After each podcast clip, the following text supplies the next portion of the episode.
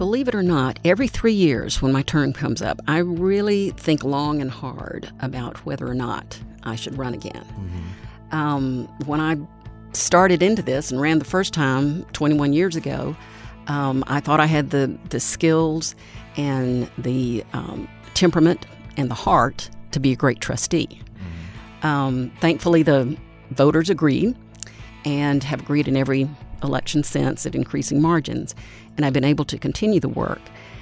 But each time I look at where we are and and what the board needs and what I think the community needs. Mm-hmm.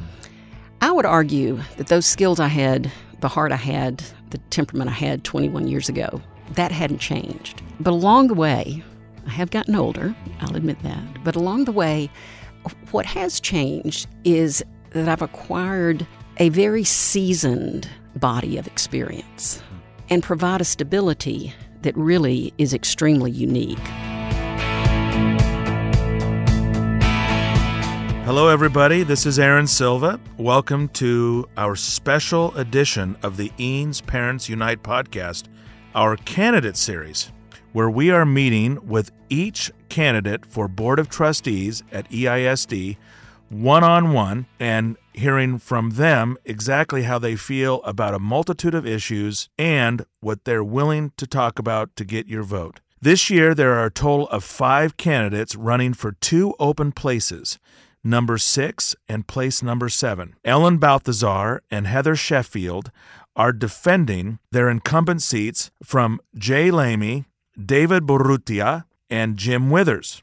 Beginning over a month ago, we invited all of the candidates to the podcast with the understanding that we would be completely fair and above board, that we would discuss the same topics with each of them, and perhaps asking the questions in a slightly different way based on their candidacy. The topics we proposed to them were the budget, the D E I policy, a library books, and last but not least, we wanted to make sure each candidate had an opportunity in their own words to pitch as to why they deserved your vote for Board of Trustee this year. Each of them were offered full editorial control over their episode, allowed to hear their episode in advance, and at their option, make edits or re-record anything in the podcast. I actually met with each candidate in advance for about two hours to get to know them because I had never really met any of them or knew any of them before uh, the podcast. Uh, and in this meeting, I got a chance to uh, understand them a little better, so that way I could tailor the questions around their individual strengths with the idea of making their episode a win for them and a win for the community. Every candidate was eager to accept the invitation to come on the podcast except for Heather Sheffield. She decided not to record a podcast, but her opponent, Jim Withers, did. We also have an upcoming public square forum that we are hosting on the evening of April twentieth at Riverbend Church. I will moderate this discussion, and it will also be a live broadcast that anyone can see and hear on the internet. We have cordially invited all of the candidates to attend, and all of them have accepted again, except for Missus Sheffield. I think we have made a tremendous amount of progress uh, interviewing each of our candidates, and I know you will find each of them to be interesting on their own. I know the episodes may run a little long, but I highly encourage you to listen to every single minute of what they have to say. We are truly fortunate to have such wonderful parents willing to run for Board of Trustees of E I S D. I hope you enjoy this episode.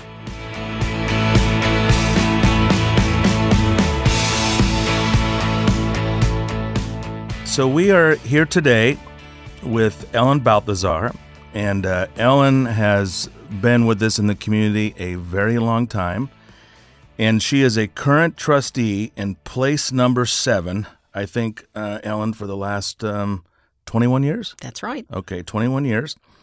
And uh, this is the uh, one of our candidate episodes where we will take the time to interview each of the candidates across a broad range of subjects. You have two challengers, Jay Lamy and Dave Barrutia. And um, for someone to win a place, they just have to win by one vote. It's a plurality. So you and I met uh, a little while ago. Actually, your reputation preceded you as I was recording the early history episodes of the Eanes Parents Unite podcast.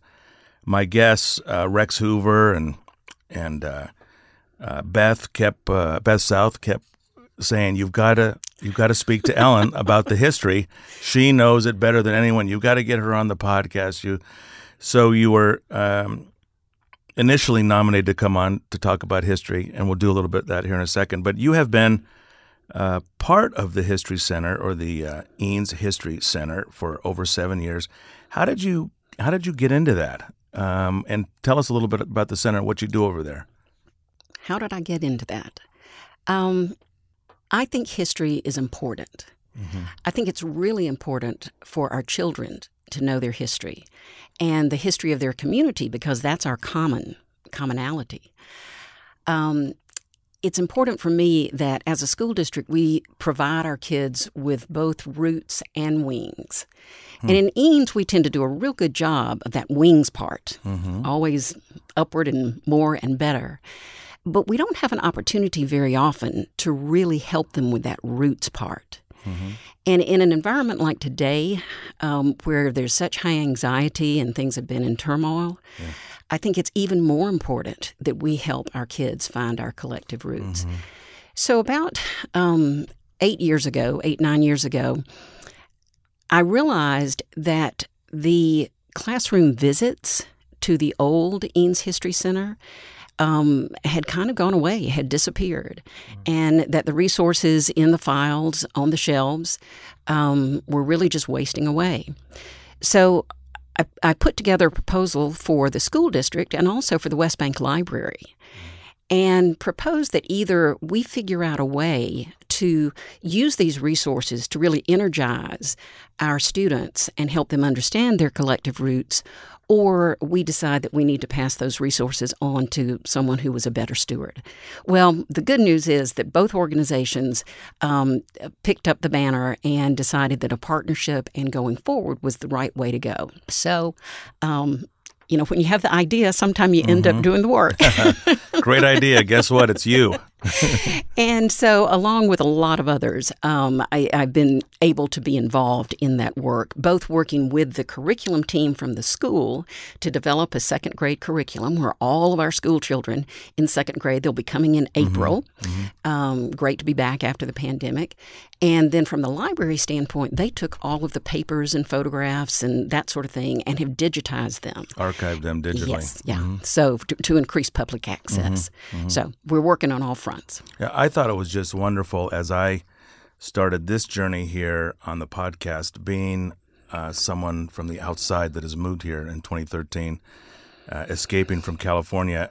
As I got into the research about how Eanes came about and who was living here, I just thought it was absolutely fascinating. I've always, like like you, I've always mm-hmm. enjoyed history, love American history, and I love the specifics of local history, if you can find it. And um, I thought it was just uh, wonderful to get a chance to uh, meet uh, you know, Jeffrey Dochen and, and, of course, Rex and Beth. Sure. And all the other people that contacted me to tell me about the history. And people were so excited when those first podcasts uh, came out. And it's it's been, you know, really encouraging. And we wanted to do that because we wanted to get people to agree. You can't deny too much about history. It happened. And there's so many of us, like myself, that are from other places that don't know anything about the history. And then, of course, you have people that lived here for a long time that may have forgotten about the history, or some of it has, you know, become rumor. And, and so I thought we could all get on the same page about our history and this great legacy we have now. fifty years we've had the school district, right? Well, we've actually had public education for one hundred fifty years. Okay. We've had Westlake High School for fifty-two years now. Got. You are correct. I stand corrected. That's right. Just the school has been here fifty years, sixty-nine, sixty-nine. fifty, fifty-two, mm-hmm. fifty-three years. So when you um, when you look back at the history of E I S D, what is the legacy telling you about where we should go? Right? Some people look to history for things you don't repeat. Um, some some people look back in history to um, uh, help inform them on, you know, where we should be going. I'm more interested in where we should be going. What what do you see as you look back, and especially with your knowledge of the history? You, I'm sure you have some interesting perspectives here. Well, you know, folks who have chosen this area as their home for the past one hundred fifty years, I find have a lot of commonalities. One is that people out here are fiercely independent. Mm-hmm. And I love that. Um, I also have to admit that politics often becomes a blood sport. Mm-hmm. Um, and there have been dust-ups over time. Um, there are a lot of strong, capable folks who have very strong opinions. Mm-hmm. Um, and so that does produce conflict. But uh, and a lot of that conflict has been about the school, because the school is the unifying factor in the community. Mm-hmm.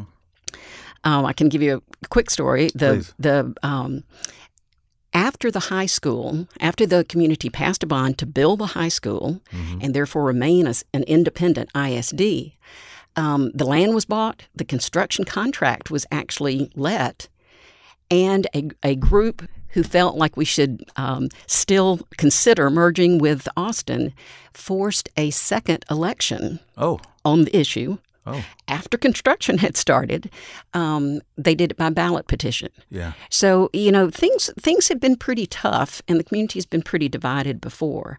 But always, always, all sides have extremely high expectations. Mm-hmm. And um, and this goes back to the days when families out here didn't have two nickels to rub mm-hmm, together. Mm-hmm.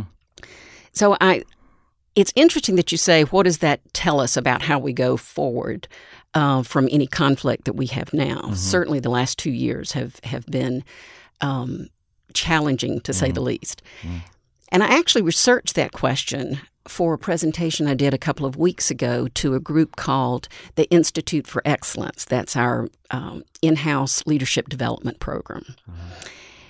And the common thread I found about how the adults in the community rebound from political differences is that we all refocus on the wonderful, magical stuff that happens in the classroom mm-hmm. on a daily basis for our kids.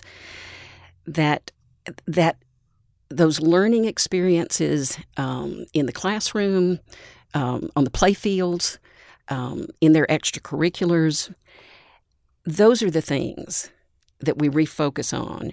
And that day after day, our staff are working, working, working to help every child reach their potential. Mm-hmm. So when it's when we go back to that, that's where we find the commonality. That I will say that over the past two years, I've had lots of conversations with folks who didn't agree. Um, you know, we didn't agree on, on things. Mm-hmm. But after our conversation, I always try to say, so how are things going for your child? Mm-hmm. And inevitably, the answer I get is great. Mm-hmm, mm-hmm. And that's what's important mm-hmm. for every kid, every day. It was about a month ago, I think, uh, I was invited to come to one of these sessions at the library. Uh-huh. And that's actually when I met you in person for the first time. And I was so touched. Uh, I won't use his name uh, for fear of potentially embarrassing him. But the gentleman that made the presentation, I mean, at the end of his presentation, talking about the history uh, of the school and some of the great leaders that were there, I mean, he was brought to tears. I was just, I was just really amazed that here's a grown man, uh, fifty years past graduation, and he is still has these strong emotions. It really is something very special about the area. I, you brought it up, and I thought, Um, maybe you can clear this up. You probably know better than anyone. Can you set the record back when we, you know, we when we became a district independent in the fifties, right? fifty-six or something like fifty-seven that. fifty-seven-ish, yeah. yeah. Mm-hmm. And then later we had the bond for the school. Was any of that decision, uh, and this was asked at that library event, a nice lady stood up and asked this very question. Was there something um, seated in racism or something to do with segregation at the time that was the founding of the school district? Is that your understanding? Well, first, let me remind you again, we yeah. go back one hundred fifty years. Yes, ma'am. Yes. So we okay. have a lot of history before we even got to that decision in nineteen fifty-seven. Mm-hmm. And that was because the rural, the county school system that we were, were a part of was dissolved by the state legislature. So we really didn't have much choice to either okay. merge with Austin or go independent. And like I said, out here, fierce independent yeah. always wins the day. So the triggering was something at the state level. Correct. It wasn't a bunch of parents getting together and saying, you know what, we don't want to be down. Absolutely. Yeah. Okay. So then fast forward to, um, but at that time, um, as an independent school district, our secondary students, we didn't have a high school or a junior high for that matter. And so we contracted with Austin School District and pay tuition for our secondary students to go to um, what became O'Henry uh-huh. and Austin High. Gotcha. So in nineteen sixty-eight, the Austin School Board came to the Eanes School Board and said, okay, we've been doing this for ten years. We don't have room for you anymore. Gotcha. Now, I do have to say that nineteen sixty-eight, there was a context of a lot going on in the world. Mm-hmm. Um, I I don't know the history of all the ins and outs mm-hmm. of court orders and that sort of thing for A I S D, mm-hmm. but for whatever reason, they said, we don't have room for you. Gotcha. So the community had to make a decision at that point that he either had to pony up and pass a bond to build their own building and take on debt, yeah. which really in, ended uh-huh. up being what was talked about and certainly recorded in the press, or we had to formally merge with A I S D and basically give them the tax base. Yeah, my, my research, uh, when I looked at past articles, was about the assumption of the debt, of the yeah. bond debt. That was mm-hmm. a big concern because you didn't have a big tax base out here. Mm-hmm. It was still a pretty thin community. And also the, the other thing that that was brought up was a concern about the ability to have a quality school. Mm. That uh, the argument was, yeah, we've been able to do it with Eanes Elementary, but a high school is a different animal. How do we know that we're going to be able to have an exceptional quality? Mm. Uh, like I said, quality's always been mm. a big deal out here. So how do we know we're going to be able to have that quality yeah. high school? Well, that question's been settled, hasn't it? I think so. Yeah. I, I wanted to... Um, uh, get into a couple technical issues, kind of educate the listeners. Uh, you know that uh, the, the uh, board meetings probably have been sold out for the last two years straight. You should sell tickets, actually. That's right. That would se- be a revenue-generating source. Maybe I think we're almost we're going to have to do that. Yeah, just monetize the board meetings. I'm sure people would pay to get in, um, especially this group, considering you know what people pay for you know other things around here. But um, uh, you have a a group, a community that's a lot of business people, a lot of entrepreneurial folks, a lot of very successful individuals. And when they hear the word board, they think uh, private company board and C E O. And we have a board of trustees and a superintendent. Uh, in a private corporation, the C E O, unless they are a majority shareholder in the company, serves at the pleasure of the board of directors. And the C E O sets the vision in a private company generally, and the board of directors agrees with that vision and gives the C E O the latitude to do what they need and the funds and, you know, of course, the advice and direction that you would get from a board. It works differently in a school board, and, and I think some parents uh, don't quite understand what the relationship is between trustees and the administration and the superintendent. Who works for whom? Who sets the vision? What influence do trustees have? Uh, you know, are you really setting policies at a trustee level that affects um, what goes on in a classroom or what goes on in a particular school? Certainly, uh, the, uh, a A, a standard function of the board is to you know allocate dollars, and you can influence outcomes with the allocation of money. But give us a you know a a, a layperson's understanding in business terms. You've come from the business world. How this is different than what you would how it works differently, so people can understand really who holds the power and who who yields the influence.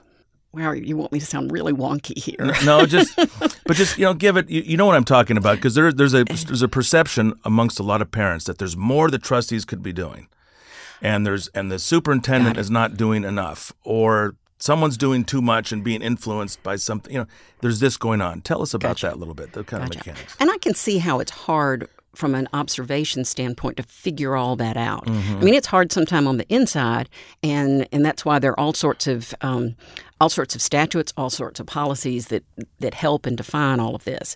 Um, I think people would actually be amazed if they knew the um, level to which Um, statutory law and the Texas Education Code actually goes into on some of these issues. Mm-hmm. But basically, the board has one employee, mm-hmm. and as you said, it's the superintendent. Mm-hmm. um, all other employees work for the superintendent. Mm-hmm. But in school board governance, there's this thing called the team of eight, huh. which is um, the concept of the fact that the board and the superintendent must work in concert and collaboration to be able to move forward and make sure student achievement mm-hmm. is advanced. Mm-hmm. We team, were, of, team of eight because we have seven board seats and right. one superintendent. Yeah, okay. And most A I S D has nine trustees. Most school boards have seven. Okay. So okay. on a statewide basis, the training that the state offers, mm-hmm. um, that the Texas Association of School Board offers, mm-hmm. they always talk about the team of eight. Mm-hmm. And there's this notion of um, a big circle with mm-hmm. a line drawn through the middle. Above the line are the board's responsibilities in governance and oversight. Mm-hmm. Below the line are the superintendent's responsibilities in oversight and implementation. Mm-hmm. But where it gets gushy is the area you mentioned, and that's the strategic, um, the visioning, if you will, mm-hmm.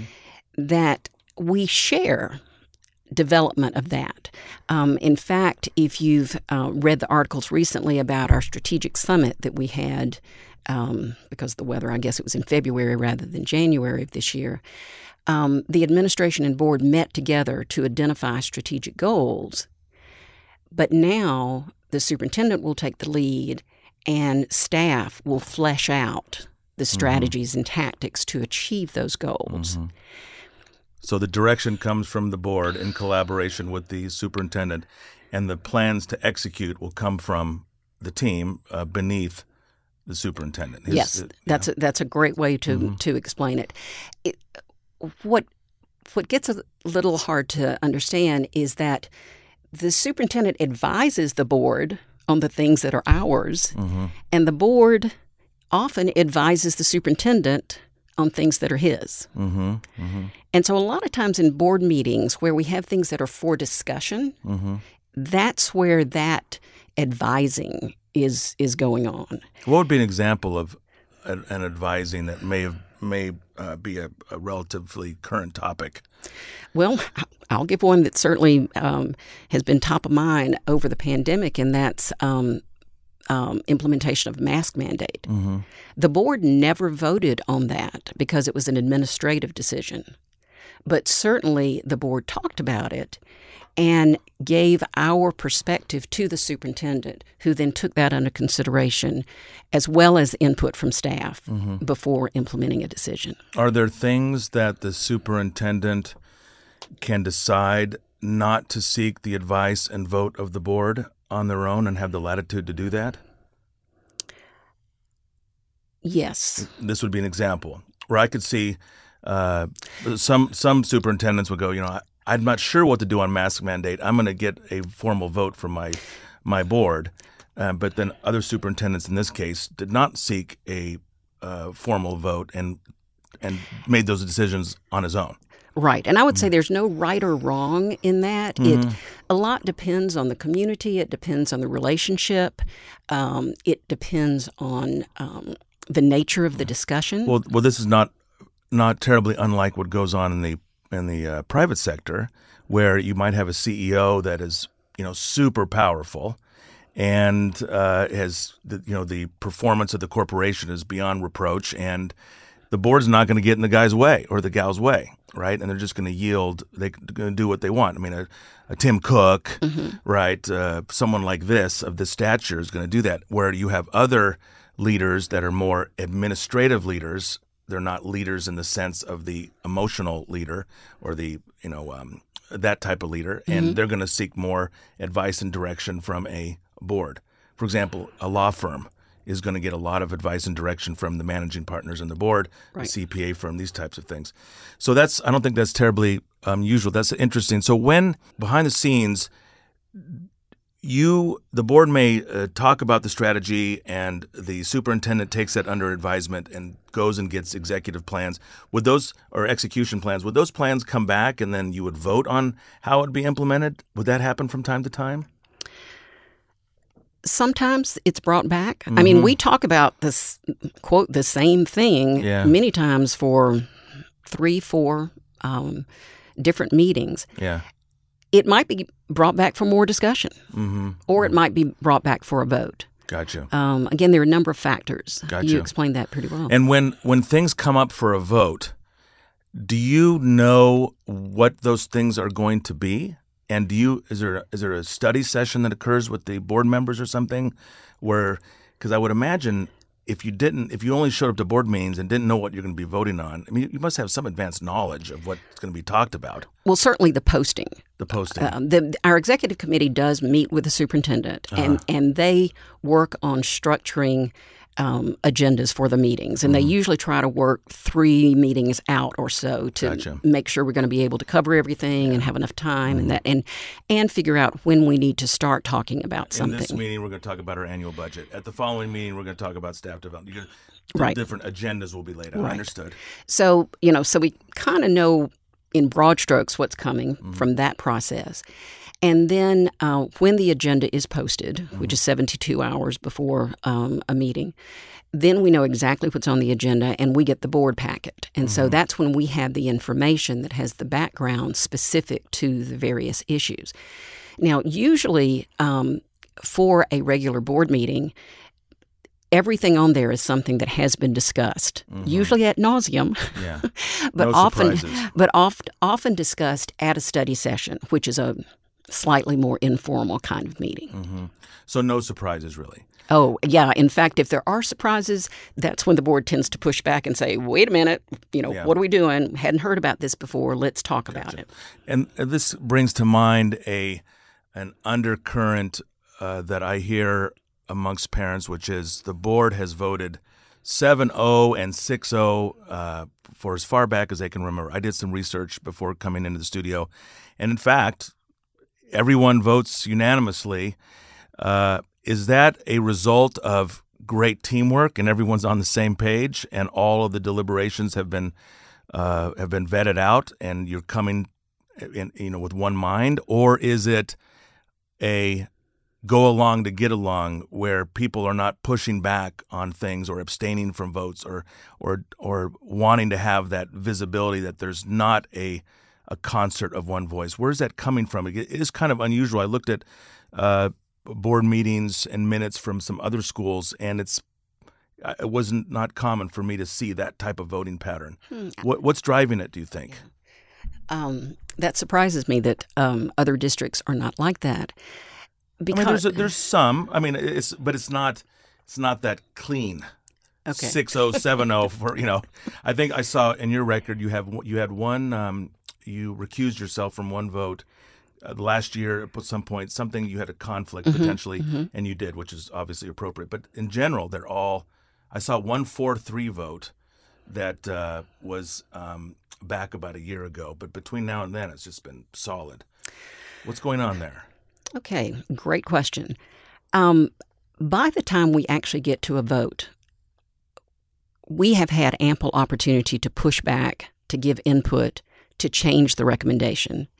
Um, and the superintendent takes that into consideration. And so every time it comes back, there is more um, thought, input, not just from trustees, but certainly from the community as well. So by the time we get to a vote, it's usually not surprising that we are all at a place of consensus. Mm-hmm. Now, does that mean that we're all uh, completely in concert? Mm-hmm. No. Mm-hmm. Uh, but it means that we are all in agreement that to move the district forward, this is the united um, direction we give to the superintendent. Mm-hmm. Um, because that's how high-functioning school boards work, is they find a way to get to a consensus so the superintendent isn't sitting there saying, well, I can't do anything because half my board says this and half my board says that. Mm-hmm. So in a sense, I think it's our job to get to that consensus. Gotcha. So to the parent that feels this is um, lazy, potentially, or that board members are just kind of showing up and everyone's nodding uh, to the direction the superintendent is giving, that would be unfair. That would be an unfair ca- characterization of what's going on with the vote. You, from your perspective and your view and knowing the other trustees, there is a lot, a significant amount of forethought and debate and people toiling over these issues before you come in and do a vote. And and some of the votes that are yeses might have been a no, but there's been some compromise somewhere. Uh, some of that bipartisan, I know we're not partisan positions, but some of that's gone on. And that's how you've got to that consensus, because you want to give clear directions to the superintendent. That's in sense, in a sense, what you're saying. Clear direction and consensus is really important. Gotcha. That that's the way that high-performing boards and high-performing mm. school districts mm. get where they are, mm-hmm. is because they haven't mullied around, if you will. Yeah. Where does parental input play a role in swaying the vote of a trustee? Does it happen in these contentious board meetings? Right, when you're you're hearing a, there's a lot of uh, heat coming off of some of these topics, uh, does it happen through committee work that's maybe formally going on with parents groups uh, that might not be visible to everybody? Is it uh, over coffee meetings that you're having with folks? W- where does that where does that come from? How much does it play an influence in how you vote? That's a great question. Um, all input is important. So I'll start by saying that. But generally, the, um, to use your word, contentious board meetings are at the eleventh hour, when so many of these issues have been talked about and debated and input's been received and it's been iterated and iterated and iterated. Mm-hmm. So it, many times that's actually not as effective as um, raising questions through um, through campus leadership, mm-hmm. directly to the superintendent, mm-hmm. um, asking for meetings with board members, and all of us are happy. I mean, I'll buy the coffee for sure. Mm-hmm, mm-hmm. um, you owe me lunch, by the way. That's right. Yeah, I do. Cool. Thank you. um, so th- those are ways where if the input is at the early stages, it becomes formative. Mm-hmm. Um, many times we do ask committees that are filled with parents and staff for input. Um, certainly the superintendent is working it through a lot of staff channels. Mm-hmm. Um, and then, like I said, by the time it gets to that final vote in the final board meeting, um, yes, minds can still be changed. So I don't want to discount that. Mm-hmm. But um there are many ways to influence the system where I believe um, th- the input has more value and will be utilized more effectively. I also, I mean, emailing the board. Mm-hmm. Gosh, we get lots of email and, and some, some extraordinarily thoughtful pieces. Mm-hmm. Um, so I always encourage mm-hmm. people to do that, um, whatever their opinion is. Mm-hmm. That most people think there are only two sides to the issue. Mm-hmm. After twenty-one years, I can guarantee you that most yeah. issues have about five sides. Yeah, gotcha. I've I've heard uh, quite frequently that when the email, when the board is emailed, that there's no response, and that people have said, "Well, we'd be violating Open Meetings Act and this type of stuff." And um, so, where do you land on that? I, I agree. You know, we're, we're in an electronic age. We have to be able to email folks. If you can't do it in the board meeting, and you can't take time off work, I mean, this is the way we communicate today. Uh, People are not getting responses from the board on things. What's what's going on there in the behind the scenes? What's kind of the standing policy on how you respond or don't respond to parents? Sure. Most parents should get a response.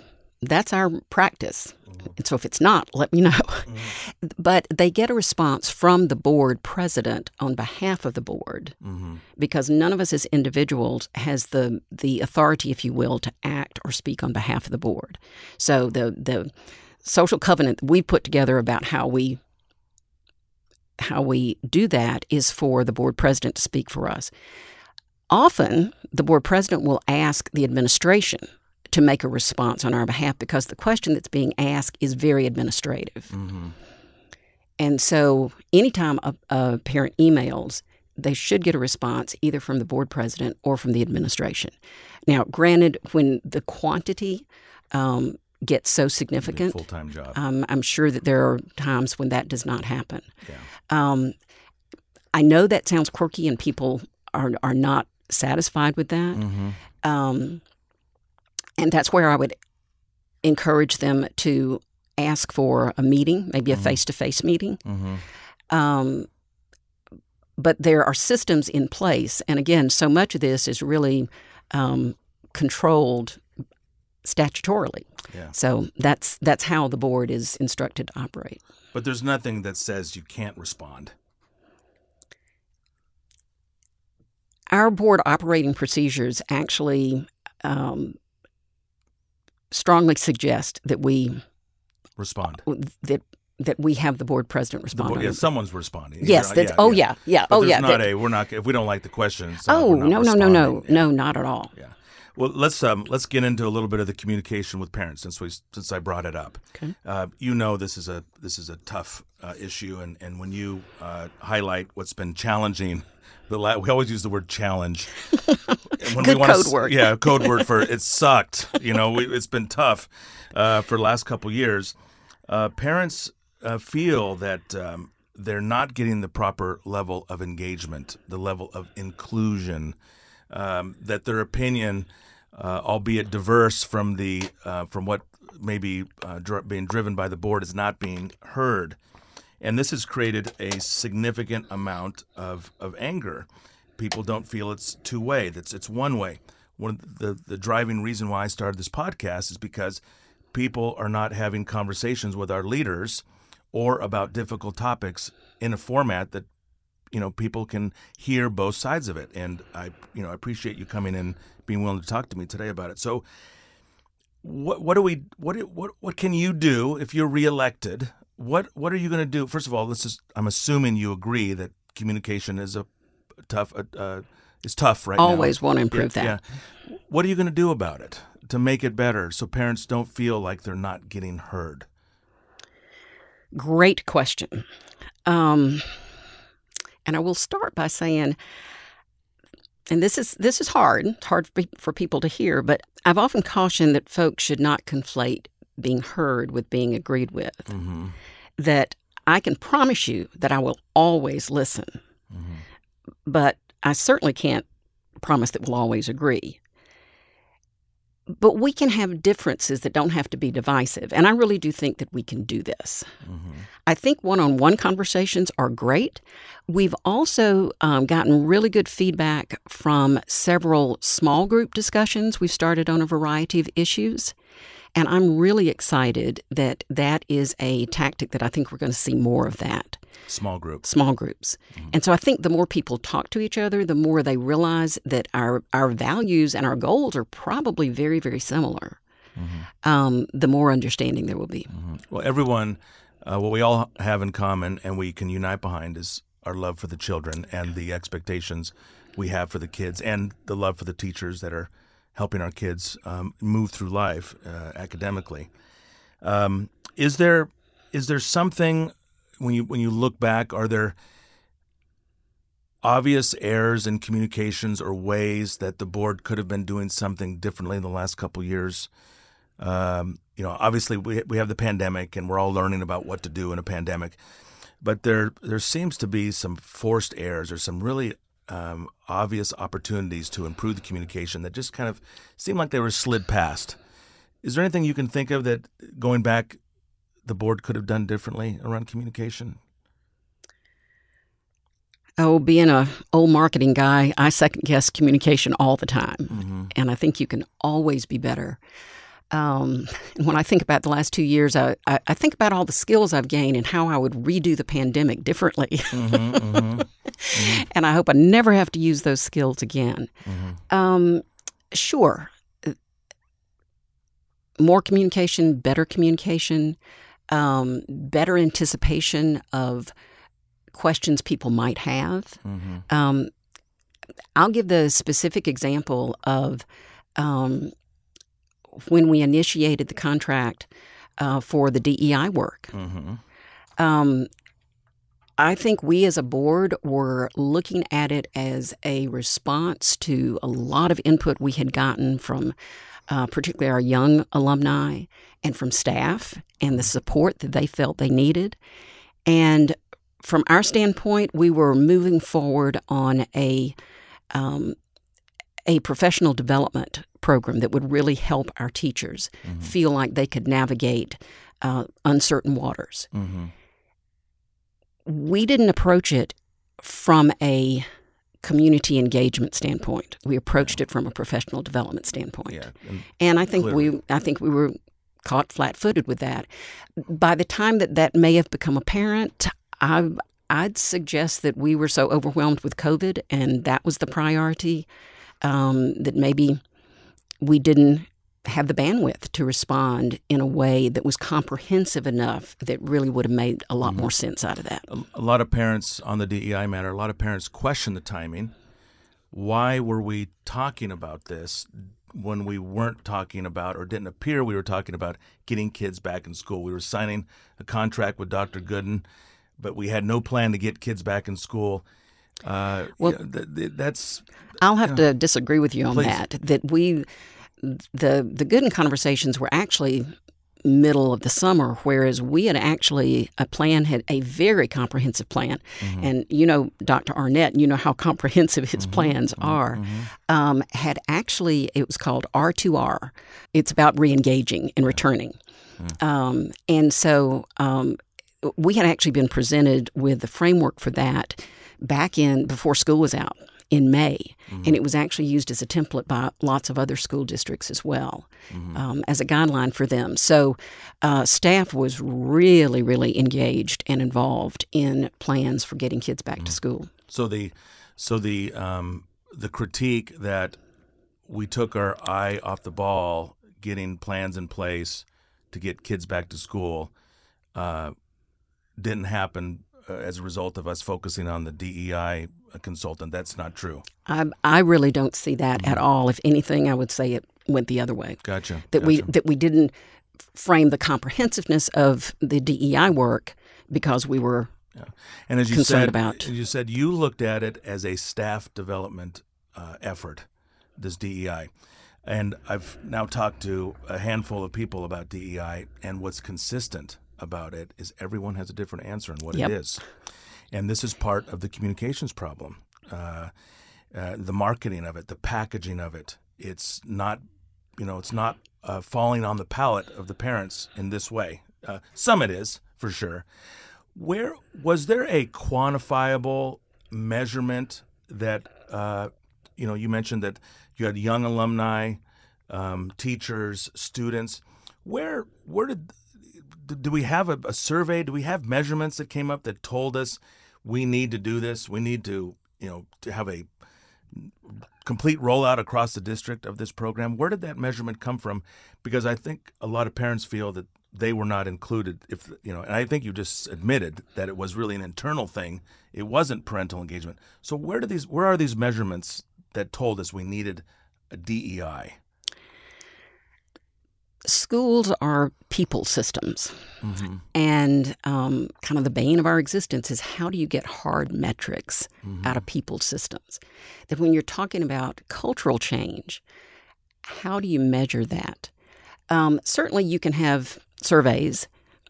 Are they as quantifiable as something that you can actually measure with um, with hard numbers? No. Mm-hmm. And so I don't know that we're ever going to satisfy that question.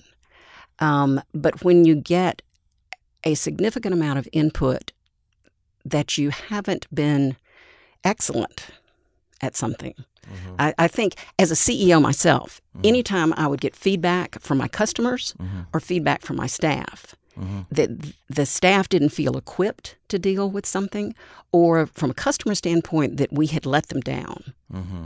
I'd take that pretty seriously, mm-hmm. and I would, I, I'd want to do something to make sure that I improved that. So the school was getting feedback uh, from teachers, and they were saying, hey, we lack a particular skill. What was the skills they were lacking that D E I is going to help them with? A lot is the skill of how to appropriately handle difficult conversations on this topic. You know, you can call it race, you can call it harassment, you can call it um, social justice. Th- the world was kind of in turmoil that summer. Mm-hmm. And teachers knew, if if you've had the opportunity to talk, particularly to our high school students, oh my gosh, are they impressive. Mm-hmm. And they're they're a tough audience. Mm-hmm. They ask deep questions. They probe. And our our staff knew that our our students were going to have questions and issues, and that we might need to think about, are we doing things in a way that is fair and inclusive to everyone? Mm-hmm. Um, and they felt, the feedback we got was they felt they needed support mm-hmm. in how to do that better. And so we retained uh, Doctor Gooden. Uh, were there other candidates considered besides Gooden? I don't know that I can answer that um, because the, the administration would have done that. Mm-hmm. I know that Doctor Gooden came highly recommended. Mm-hmm. He, um, um, uh, before he went to By the way, he grew up about forty miles from where I grew up. Mm-hmm. So, and where'd you grow up? Uh, I grew up in, in the middle of nowhere in Georgia. Okay. So pretty far cry from okay. New York City. Okay. But um, before he went to New York two or three years ago, um, he actually ran the principalship program at the University of Texas. Mm-hmm. And several of our principals had gone through that program. Mm-hmm. And they knew of him and knew his work and knew that he knew what what it felt like, if you will, to be a principal, to be in a in a on a campus, mm-hmm. and to uh, need to be able to um, appropriately manage situations, support students, and they felt that he was an excellent candidate for mm-hmm. us. Gotcha. Why are parents objecting to this? This seems so innocuous. If it's a staff development program, why are why are so many parents upset with it? I really believe it. That they ascribe more to it than what it is. And not to say that it's not important. Mm-hmm. I think it's very important. Mm-hmm. But I think they ascribe negative connotations and um, and fear that it is out to somehow punish kids. Mm-hmm. Make white kids feel bad that they're white and I've, privilege I've, and these types of I've concepts. I've heard that, and, and, th- and that's just that's so far outside. I mean, the whole point is for children to, to for everyone to find a place to belong. Mm-hmm. And so that's so far outside mm-hmm. the context of where this, we would ever want this to go. Yeah. I've tried to, um, to assuage my own uh, concerns around this by uh, attempting to acquire the materials that Doctor Gooden has presented to the teachers or presented to the subcommittee on uh, inclusion and equity, and he won't provide them. And uh, his folks, prov- uh, you know, they cite proprietary nature. And this, um, I, th- I don't think that's a legitimate, uh, especially since we're, you know, as taxpayers, we're paying for his his wage.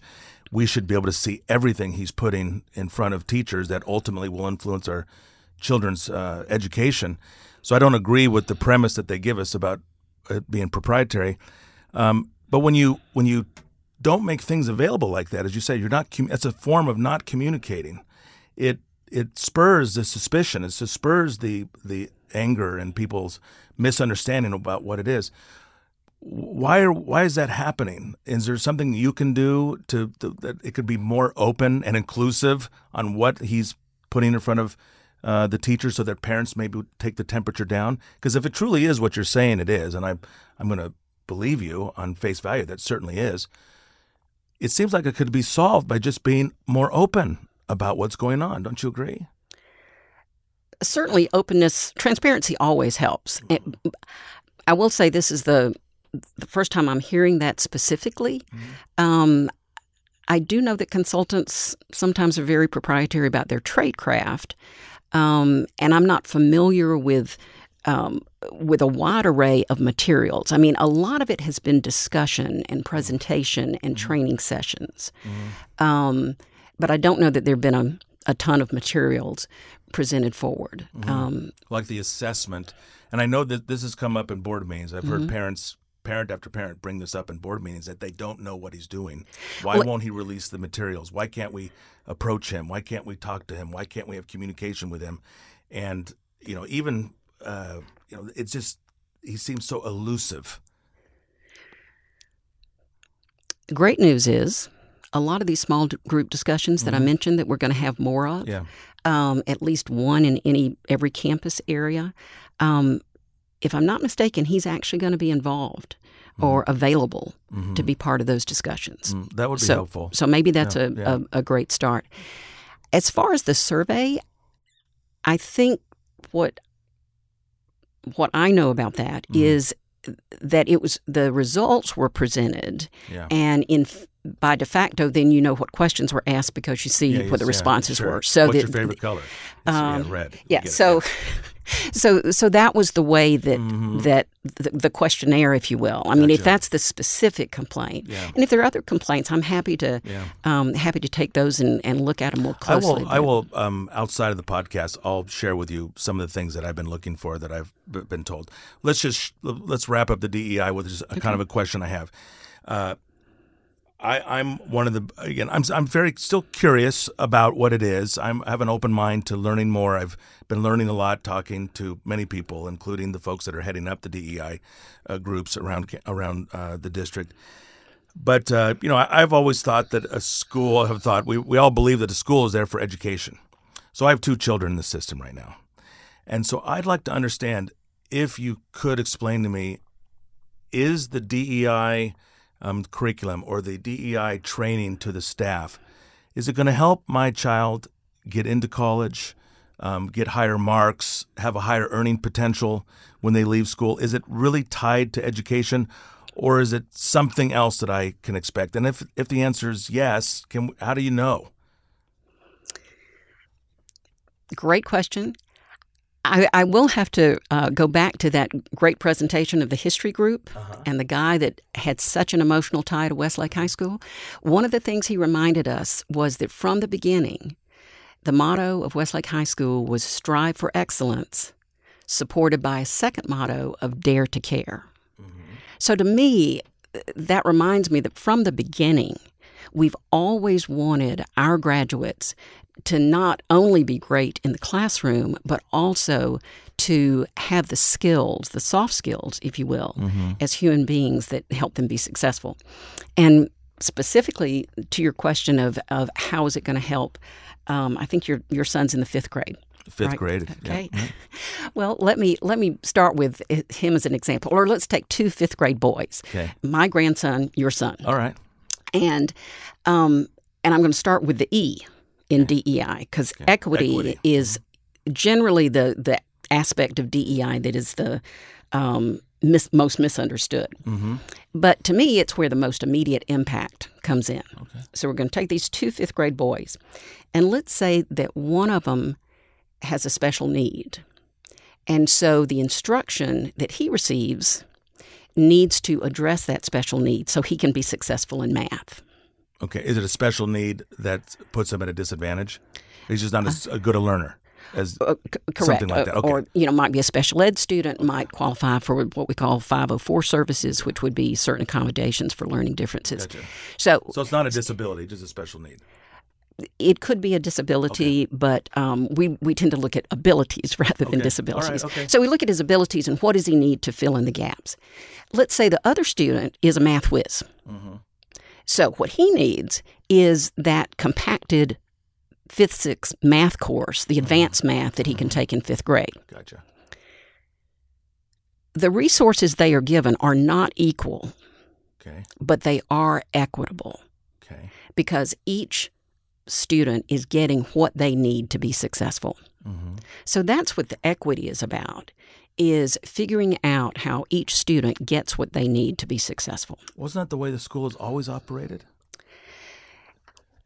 I mean, that's I, when I was a kid, I got special attention uh, for what I was advanced in and special attention for what I didn't do well. I mean, that's that's always been a standard school. Why is D E I improving that? I don't understand. I think what you focus on uh-huh. and what you talk about um, definitely does happen. So I think if we can get better at making sure we have equity among all students, uh-huh. that's what D E I helps us with. Mm-hmm.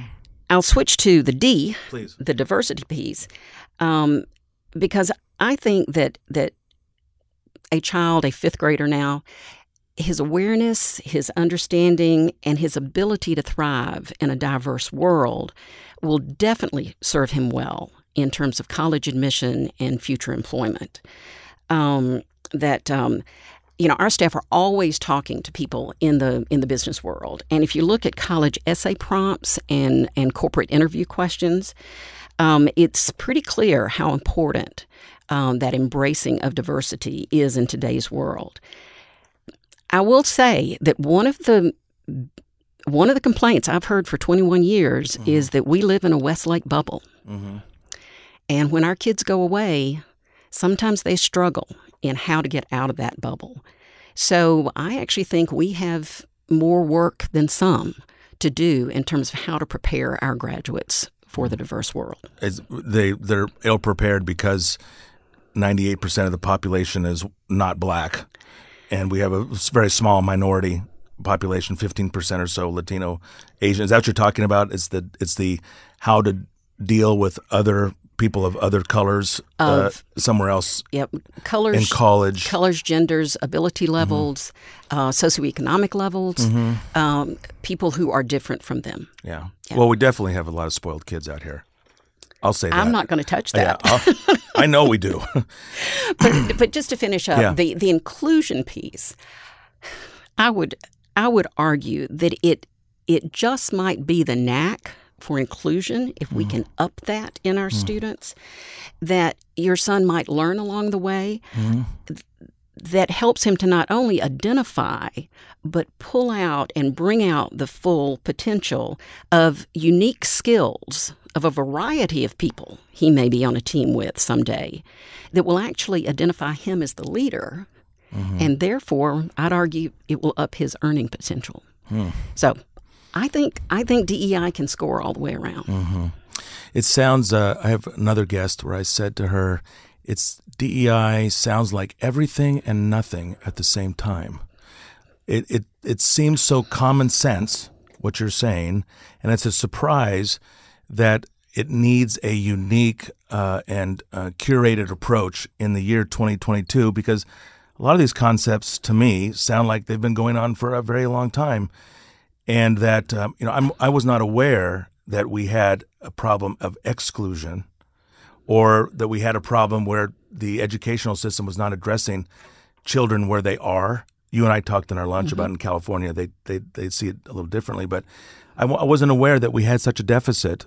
Um, so this tr- this staff training program of D E I is going to help the teachers uh, educate the kids on on these matters? Yes and no. Mm-hmm. Um, it will help the teachers coach and mm-hmm. um, and help the students to self-discover mm-hmm. and develop their own identities and how they approach these things. But, but we're not, when we say identities, we're not talking identities about whether they're boys or no, girls. No, no, no, no, oh, no, no, no. Yeah, that's no. a that's a hot button right now. So we're not we're not. This is, you know, some people say that this is what part of it is.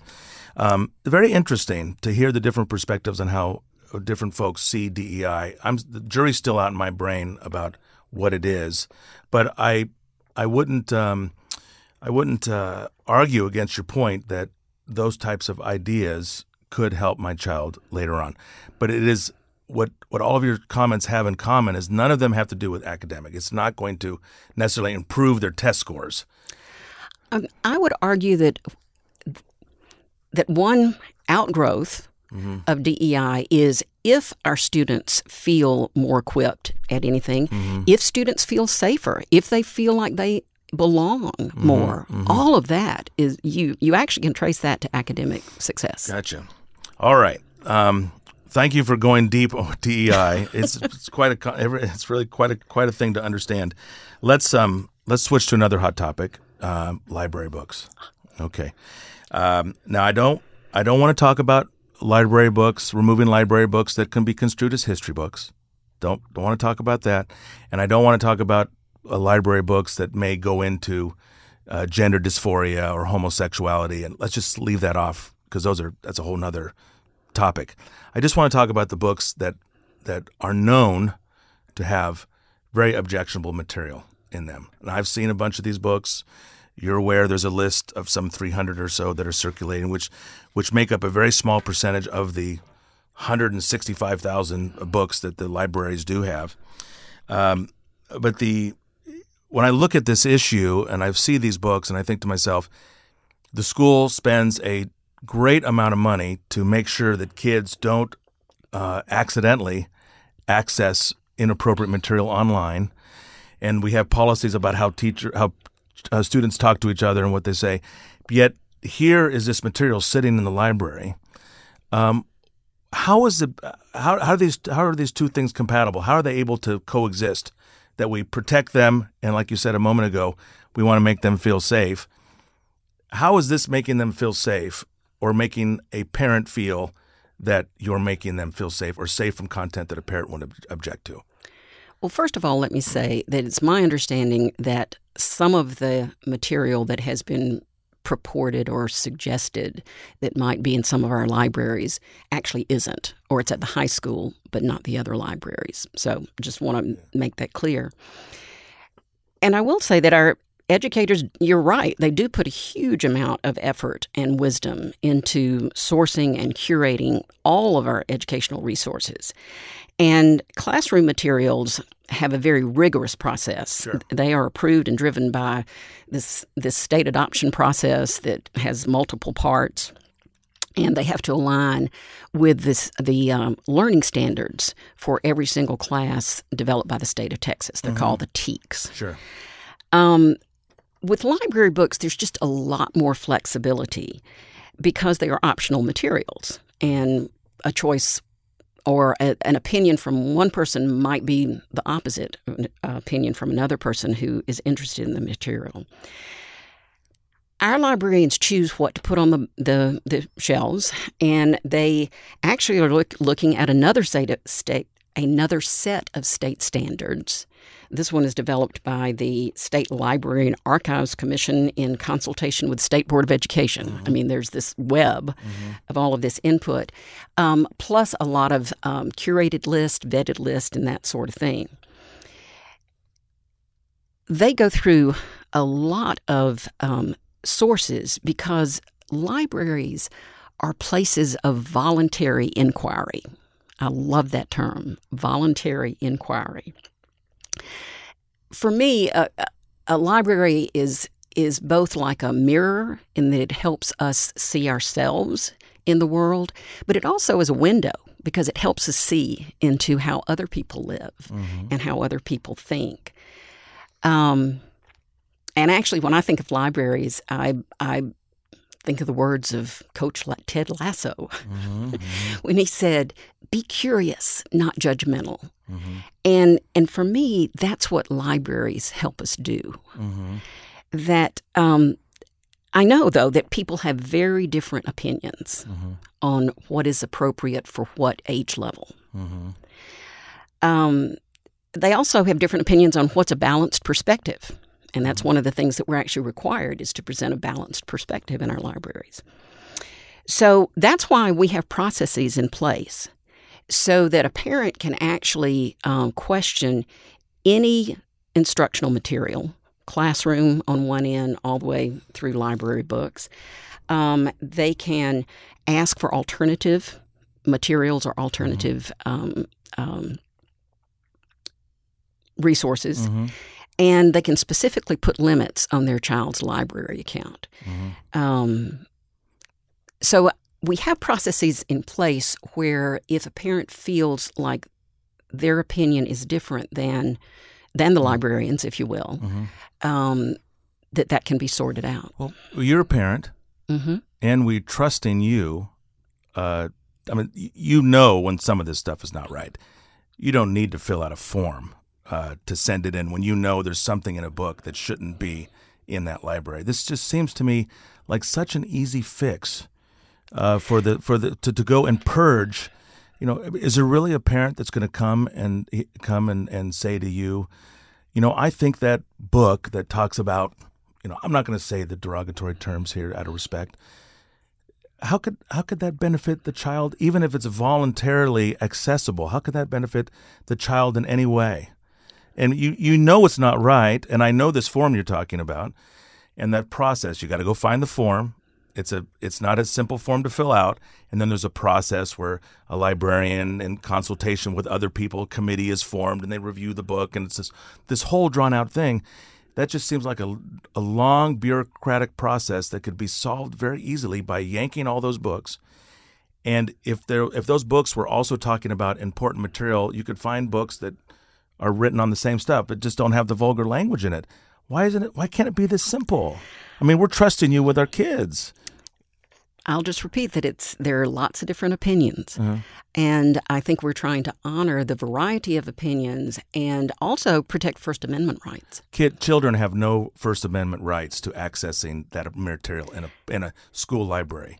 And I will can't, say can't be Ellen. And and I will say if you have specific examples from our elementary libraries, please bring them forward. Well, I know um, I don't have one. I don't have one here. I know that they've they've read them at the, the board meetings. I wasn't at the board meeting. Yeah, and that hadn't been. That, even they have not said that is elementary. Yeah. But the um, if it wasn't elementary, or if it was, let's say it's middle school. Let's split the difference.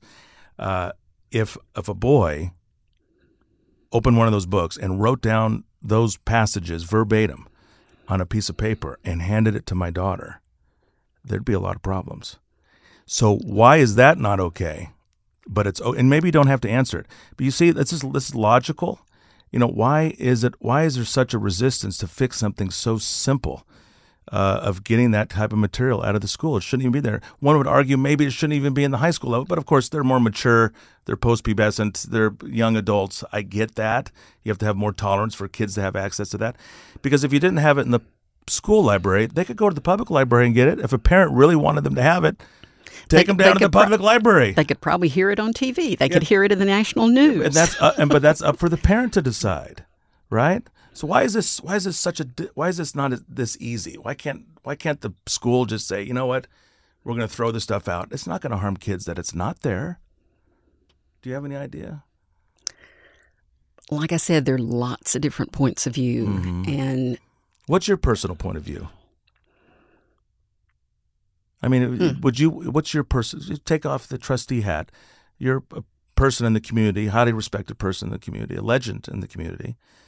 What's your personal view? Should this stuff be in there? If it's if it, there's one parent that says it's bad, and you were to look at yourself, if you if you what's the test? I someone told me if a teacher wouldn't be able to stand up in front of class and read that book, is that the book we want in our library? I think materials need to be age appropriate. And I will say, as a parent, I learned a long, long time ago um, that sometimes what I think what I think my kids don't know, they actually do. Sure. And, and of course. And they they are hearing and um, hearing a lot more than I think they are. Yeah. And I should just trust them more. Yeah. Well, I don't want to. I agree with you. They. I always knew more than my parents. Didn't you?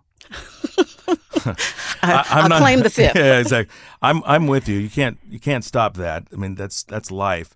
But I also don't want to leave stuff laying around. I don't, you know, if I have I, I, materials at home, I don't leave laying around for my kid to find. You hide and, it as long I, as you can. Yeah, and I, I would I, I would ask for specific examples of of of how things would be casually Um, handled in a library. I really trust our staff gotcha. to handle things gotcha. appropriately. All right. Well, let's talk about staff. Okay. Let's talk about staff. Now, we it's it's a known fact that we have a staff attrition problem. And unfortunately, such a great school, uh, you know, the, the legacy of accomplishment and excellence has been built on the back of amazing teachers. Amazing teachers. And, uh, and you know, our podcast is dedicated to, you know, getting parents united around teachers and kids. And we're losing our teachers. Um, tell us about how acute the situation is, if you can put it in numerical terms, and what are what can we do about it? And if we come up with the answer today, we should bottle it. Okay, and again, right. another revenue-generating source. Yeah. Um, first of all, I want to acknowledge how difficult the last two years have been no question. for any teacher anywhere. Mm. Um Tough.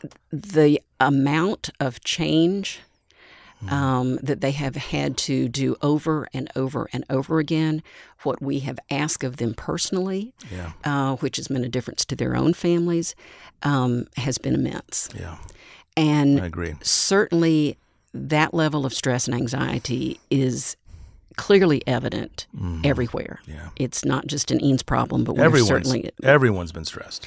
Um, in fact, the entire workforce, yeah. even beyond oh, yeah. beyond teachers. And I do want, just for perspective, I do want to, to acknowledge that life can happen and a teacher can leave the school yeah, during for, a school year yeah. for a variety of sure. reasons. Yeah. Um, in a normal school year, mm-hmm. I'm not sure we remember what that looks like, mm-hmm, right. but going back to pre-pandemic, we would typically lose ten, twelve teachers during a school year. Out of how many? seven fifty-ish. Okay. Yeah. Um, and those are teachers, not program directors. Those are teachers. Teachers. Okay. Mm-hmm. Yeah, these are teachers. And And when I say during the school year, I don't mean that they resign at the end of the school year. During. I mean, this is this would be like they leave in December. Yeah, gotcha. Yes, ma'am. Um, last year, we had thirty-three mm-hmm. resignations between mm-hmm. the first day of school and the spring. Mm-hmm. Um, it was all the normal stuff, plus it was all of the different changing expectation, the change in models. Is it virtual? Mm-hmm. Is it um, hybrid? Is it yeah. in person? Yeah. Um, you know, plus health concerns. I mean, yeah. a lot of our teachers had health concerns either for themselves or for family yes, members that yes. they live with. Mm-hmm. This year, the great news, if you can look halfway at it that way. Halfway through the year. Halfway, um, uh, you know, two-thirds yeah, of the way yeah, through yeah, the right, year. Yeah, two-thirds. Yeah. We have reduced last year's level of resignations by a third, so we're down to twenty-two. Okay, so we've got we've got ten to make up between now and the end of the year, but trending the right direction. Trending the right direction. That's good. Now, is is that going to resolve mm. by next year? Maybe the resignations during the year. I mm-hmm. think, you know, with each year we will have a more normal, more predictable mm-hmm. school year. Mm-hmm. Um, but I do think that edu- that the workforce in general, education specifically, um, has an issue yeah. in that um, we know that there are not enough people coming into the profession to fill the jobs left by resignations. Our universities are telling us this. Our yes. professional development. Yes, absolutely. Mm. And so we know mm. that for the teachers that are out there, we're going to have to be Um, Westlake competitive, mm-hmm. and we can be Westlake competitive. Mm-hmm. Um, so we're going to have to be much more creative and much more competitive mm-hmm. to get those teachers. Now, in the past, this has been such a great place to work. Mm-hmm. Um, I mean, terrific students, great parents, a supportive work environment, mm-hmm. um, lots of resources. There have been many, many reasons that teachers would clamor to work here. Sure, yeah. But I will have to say that with housing prices, mm. what they are, and with gas, what it is, you know, there are challenges yeah. to those innate advantages mm-hmm. that we used to have. Do we know how many teachers actually live in our district? Do you have an anecdotal measure of what percentage of them can, can live out here? I don't. Yeah, it's probably not very high, unfortunately. Not nearly as high as, as it you, used to. As, and as certainly as you would want it to be. Right. Yeah.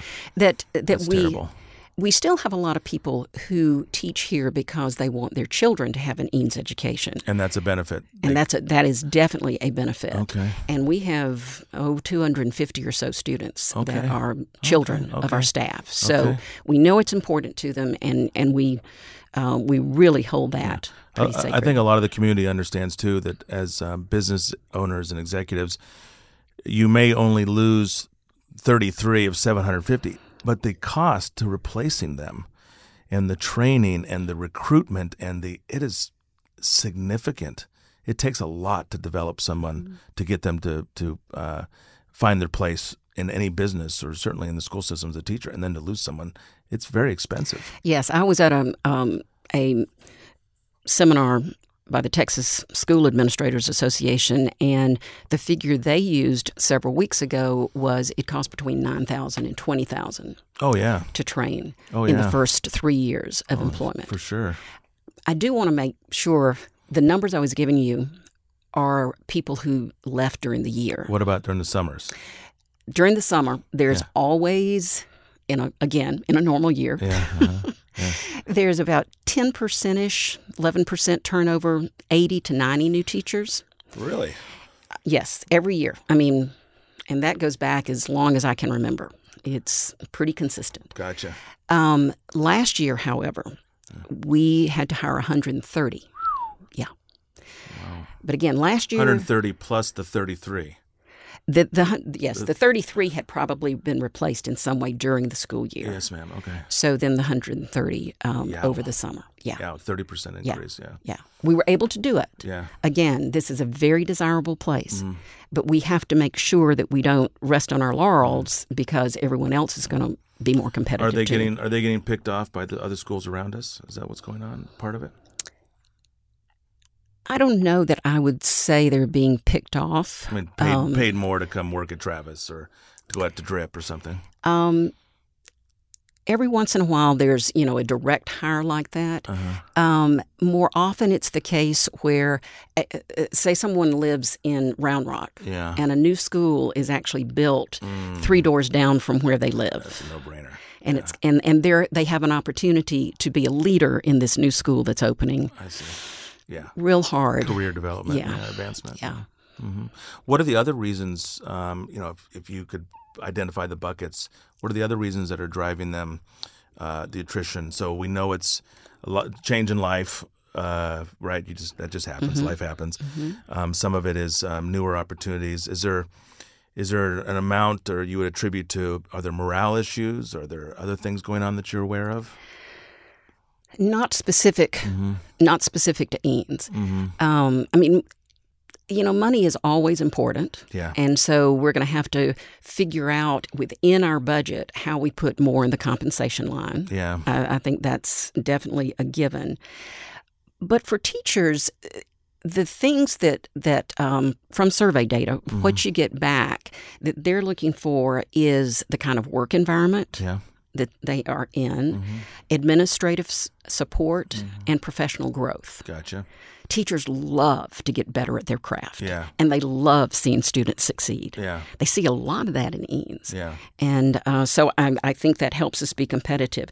We have things like um, uh, groups that are called professional learning communities, and we give time virtually for each teacher to to collaborate within a P L C mm-hmm. on a daily basis.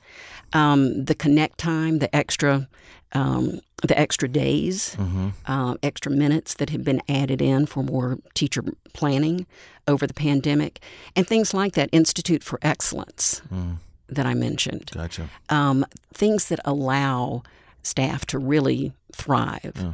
Um, those are all very good, but we've got to continue to do more of those and make sure we understand what's really important to our teachers.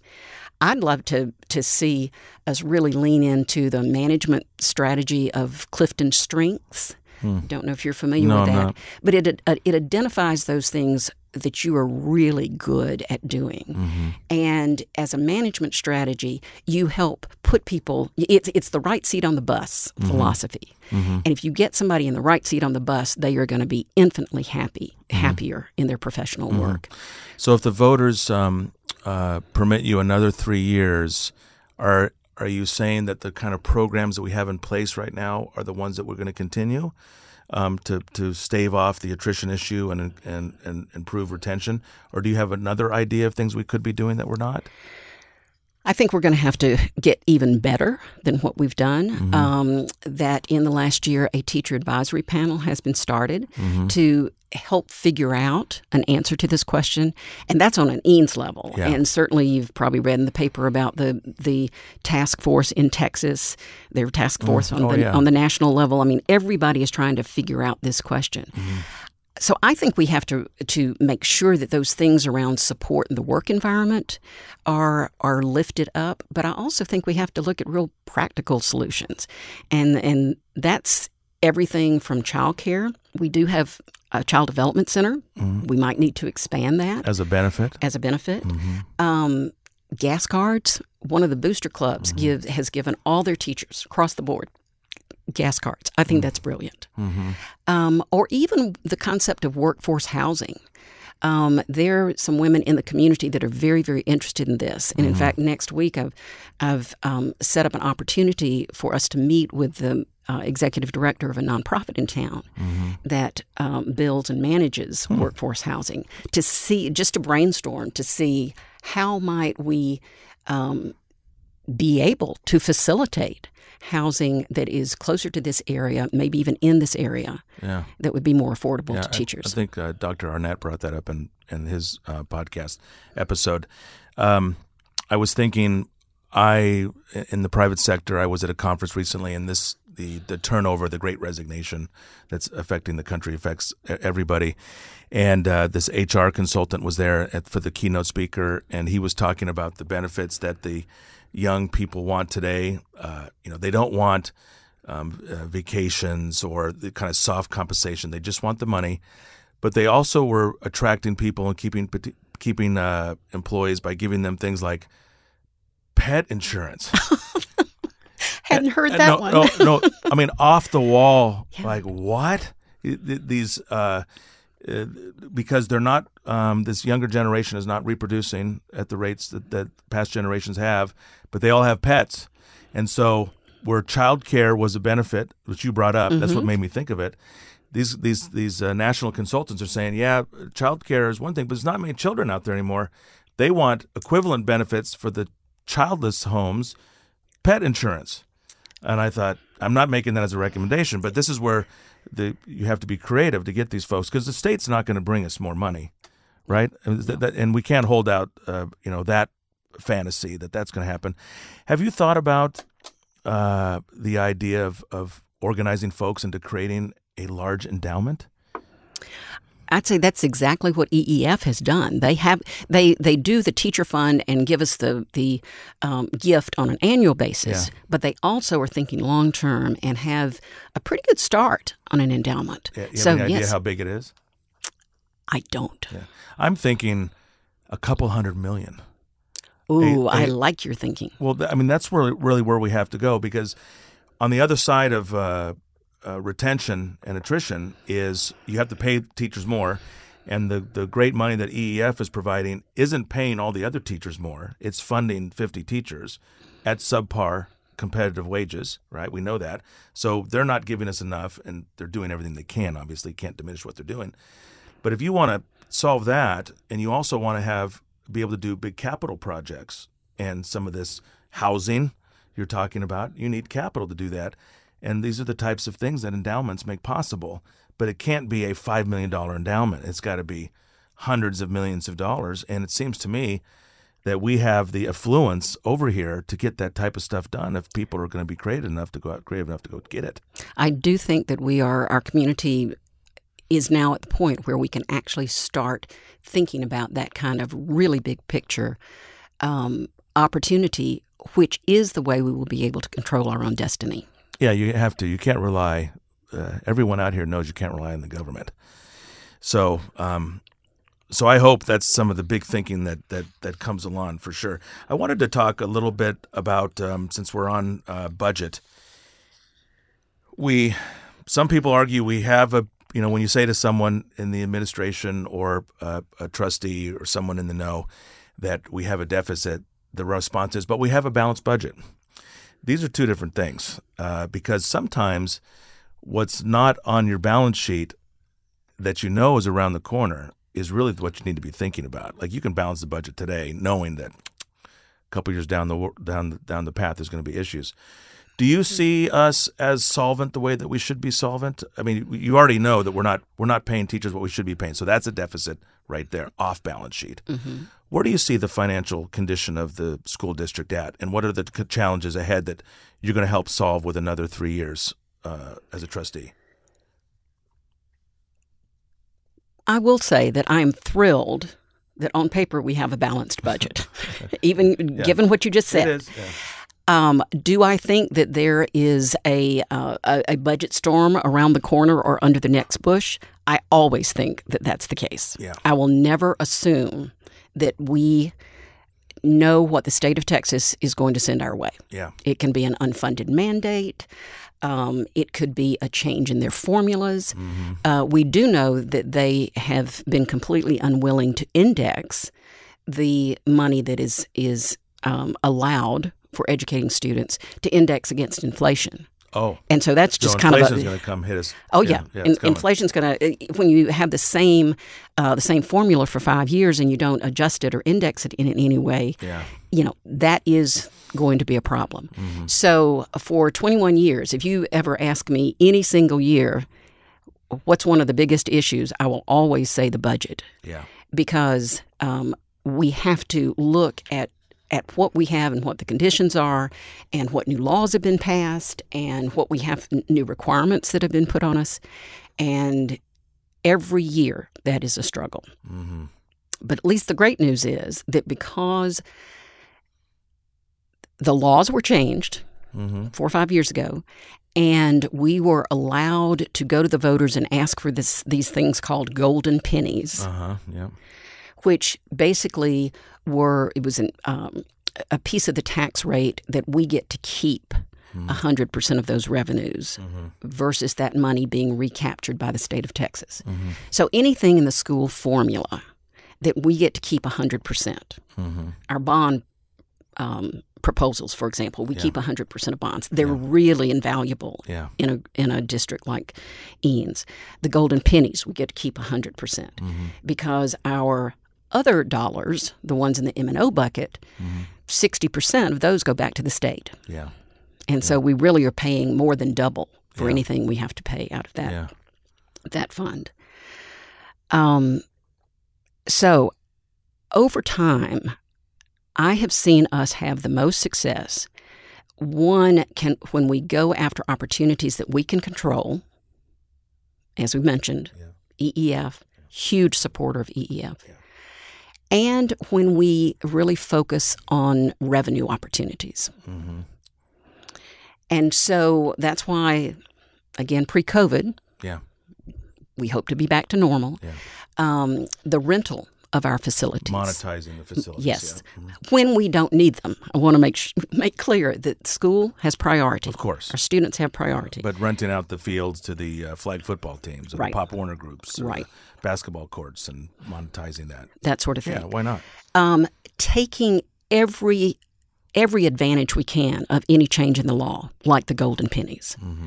Unfortunately, we're allowed four golden pennies. We've gone to the voters twice. They've said yes, but, but we don't have any more mm-hmm. in that turnup.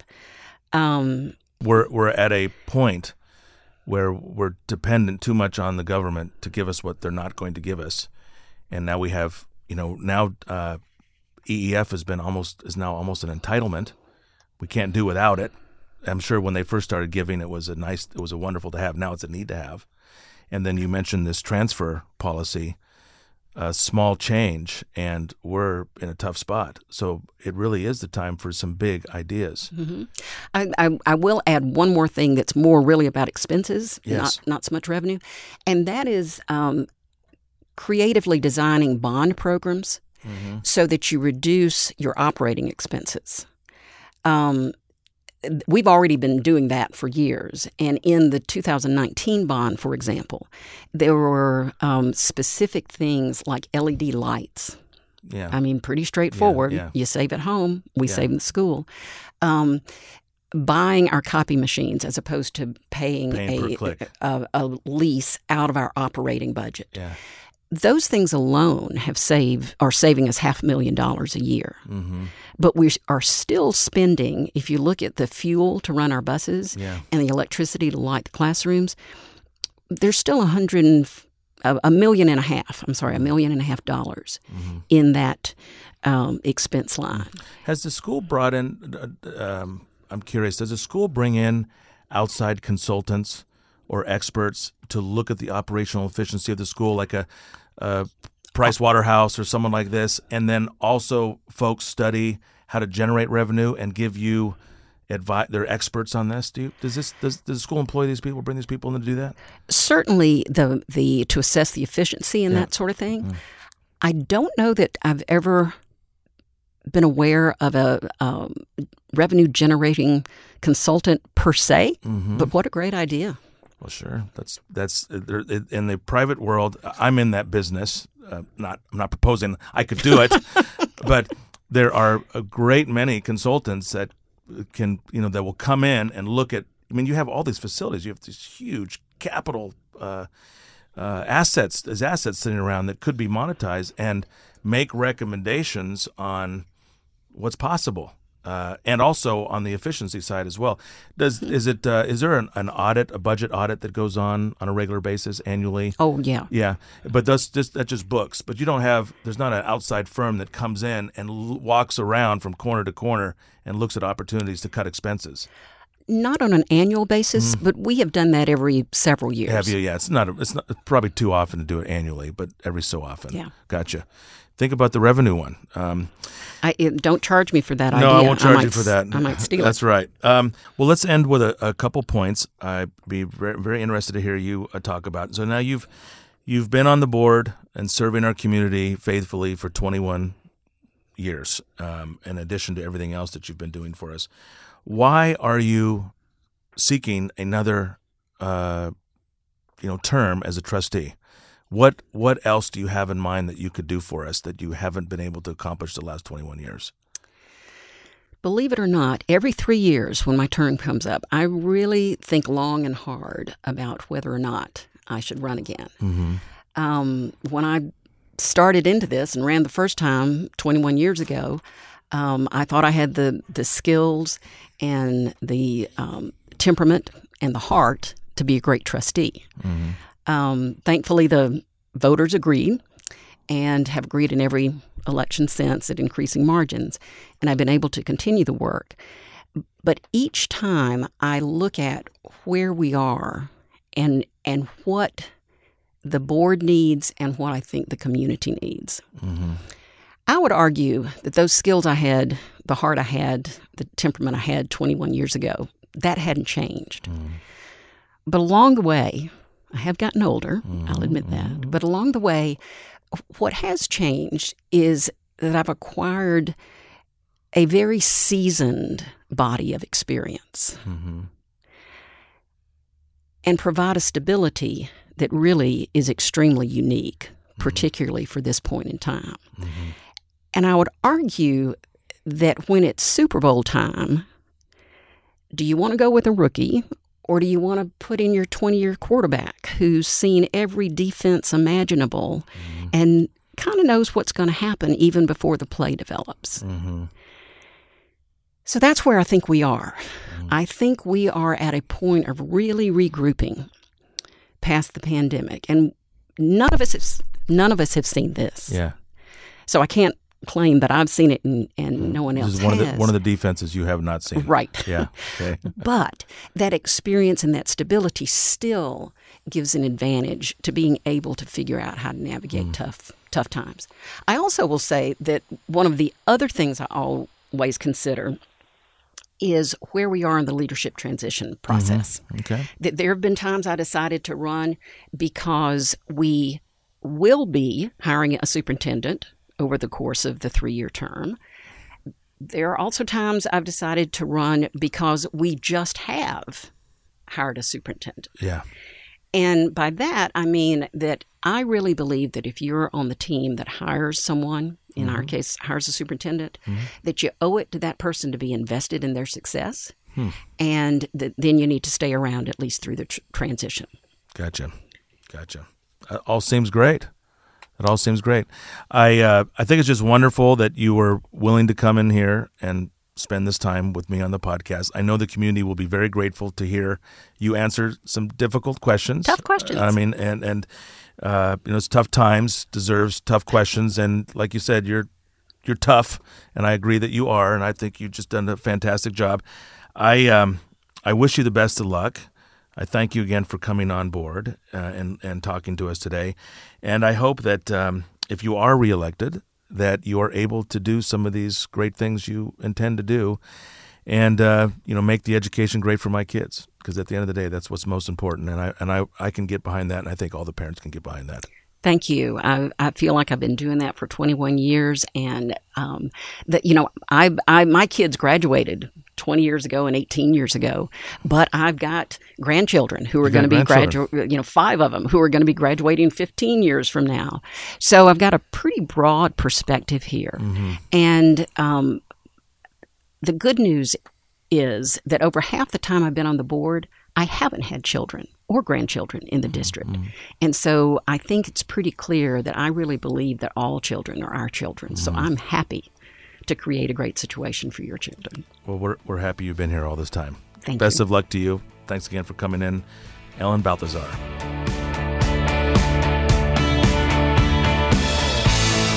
This podcast is brought to you by Eanes Kids First, ensuring that Eanes prioritizes our children's well-being, honors parental rights, and unites our incredible community.